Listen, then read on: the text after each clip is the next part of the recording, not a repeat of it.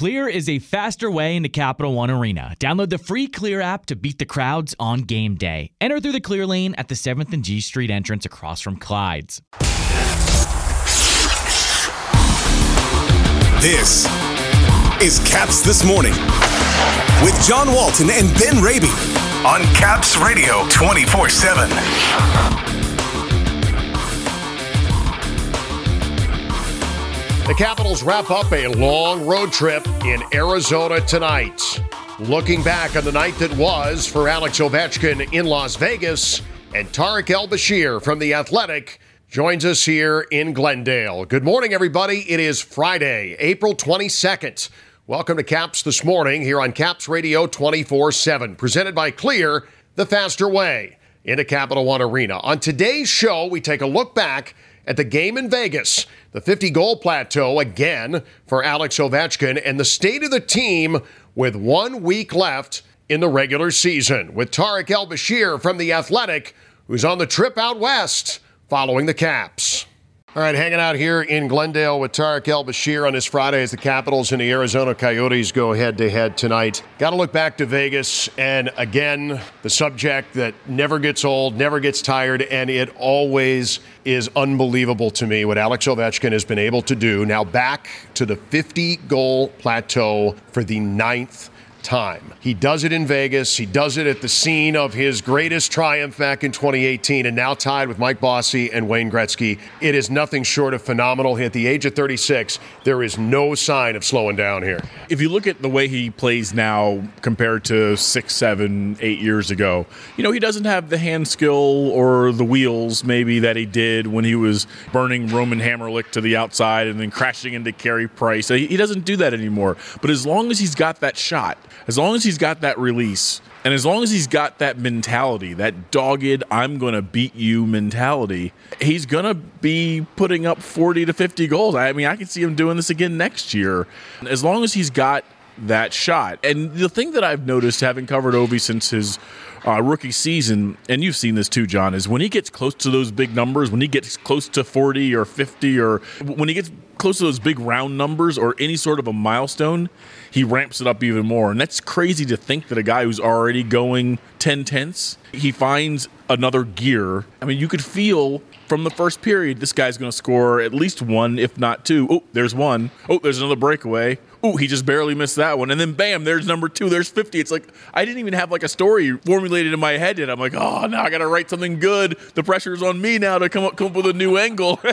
but, uh, you know, it's just, it's so fun to, to get a front row seat to this history. I mean, I joke with people that we get kind of milestone fatigue when you're around this team all the time because it just seems like every day someone's getting a thousand games or a thousand points or, a, but in the grand scheme of things, we are so, so lucky as hockey fans, as hockey broadcasters, as hockey writers to get to see this and see it up close and then ask Alex. And you know what? Sorry to go off on a tangent here, but you know, I was so amped up over the 50 goals, I forgot to ask him about declining a penalty. Yes, the penalty is declined. I've never seen a hockey player do that. I don't know. Maybe he thought he was going to get fined because it looked like it might have been a little bit of a dive. I, I don't know. Getting back to the goal scoring exploits, I mean, don't take it for granted, people. He's not going to be doing this forever. Enjoy every second of this chase for Wayne Gretzky. I mean, it's going to be magical. It's going to be amazing. And honestly, I think he's going to end up with like 920 goals, and which is a good thing because Auston Matthews is going to be hot on his heels in about five or six years. See, here's the crazy thing to me because you get this question in interviews, and I get this question in interviews. People say, "Can he get to 895? Can he get there?" And a couple of years ago, I said, "You know what? Yeah, he could, but you know, the health and history, and can he get back to 50 and all of that?" And now, as we sit here in Arizona, and you've still got a handful of games left before it's all over this season, you are at a point where in the first half of the season next year, passing Gordie Howe 800 goals and double digits away from Gretzky. That is in this calendar year, assuming he has good health in the first three months of next season. John, we're talking about before the All Star break. He's going to be number two. Yes. He's. I mean, I remember someone very close to him telling me back when we were all wondering if he could keep this up, going, "Hey, Tarik, don't forget, number two is a big number two. Like, you know, if he gets if he gets second place, that's huge." No one's talking about that anymore. It's that's almost a guaranteed. And now it's how quickly can he get to Wayne and how far can he pass him by. You know, I was looking at some of the numbers today. I mean, two big years, he can do it. Three okay years by his standards, he'll do it. Four years, which is what the remainder of his contract at a at 28 something goals, and he's done it he's going to blow by Wayne Gretzky if he stays healthy. And it wouldn't surprise me. I mean, look, you don't want to look into the crystal ball and try to predict the future. There's so many things going on in the world. But I could see him pulling a Jaromir Jagr and just doing that one year, one year, one year. You know, just keep going. Get to July or August, see how the legs feel, see how what the wife's talking about, and sign another extension. He could play seven, eight, nine more years and just keep building on his legacy. Wouldn't that be amazing if that is the way that it went down? Let's refocus on the team here a little bit as they come down the stretch. The road trip wrapping up tonight here in Arizona, home for Toronto, and a game on Sunday. The final games here. This team, especially in Denver, and even a losing effort in Vegas, I see a 200 foot game that looks like playoff hockey to me starting to materialize. We'll get to goaltending in a minute. That's obviously an issue. But as for everything else, defensively, tenacious D, getting the offensive contributions from a number of different players, the middle six starting to contribute, there's a lot to like about this team as they head toward the postseason. You know, the kind of barometer that I always look for with, with these veteran laden Capitals teams are the second effort plays. Our guys diving after pucks. Our guys gapping up with playoff intensity when a guy's carrying the puck down the wing, or are they just kind of backing up and sort of half heartedly swinging their stick at it? These guys have ramped it up. I don't know what was said, whose feelings got hurt in that, that players only meeting, but since that meeting, John, they are 6 1 and 1 against some of the best teams in the league, including the best team in the league. I mean, whatever was said, you know, maybe they had to consider player only meetings every Sunday morning, every Monday morning, just have a little gathering. And I kid, but it, it's it really is. You look at the month of April, and it's before the meeting and after the meeting, and whatever was said. It was the right message. It was on point, and it got everyone dialed in. Because how many times have we seen in the past this team coast through the last two or three weeks. They know they got a playoff spot. They don't really care about where they're seated. Then they kind of clumsily fumble around in the dark looking for that proverbial switch, and they can't find it. And before you know it, they're down one nothing or two nothing in the series, and then the pressure's on. The idea you look at the teams that do well. I mean, I know uh, in 2018 it didn't go according to script, but typically the team that goes deep, the team that wins the championship, comes out playing the type of hockey the Capitals are playing right now in game one. So I like what I see. I know we're going to get to goaltending in a second. I don't like what I see there, but every other facet of the Capitals game seems to be on point right now. Everything about this team, with what you just said, it all comes down to whether or not the last line of defense can stop the puck. And Ilya Samsonov still has a save percentage well under 90. A sequence at the beginning of the third period that if he makes two saves, the Capitals win in Vegas and they look really good doing it. Vitek Vanecek has had his struggles. You can't have soft goals in the playoffs. You can't be allowing the goal that you want to have back, quote unquote, can't happen every game. And with Ilya Samsonov, it's happening every game. Even when he won in Denver, the Nichushkin goal wasn't good. Two goals in the third period against Vegas. He makes athletic saves. His goaltending style is unique, to say the least, lunging with blockers and all of that. But this right now is a concern. If the Capitals solve it, they can go deep. If they don't, they probably won't. Is it that simple?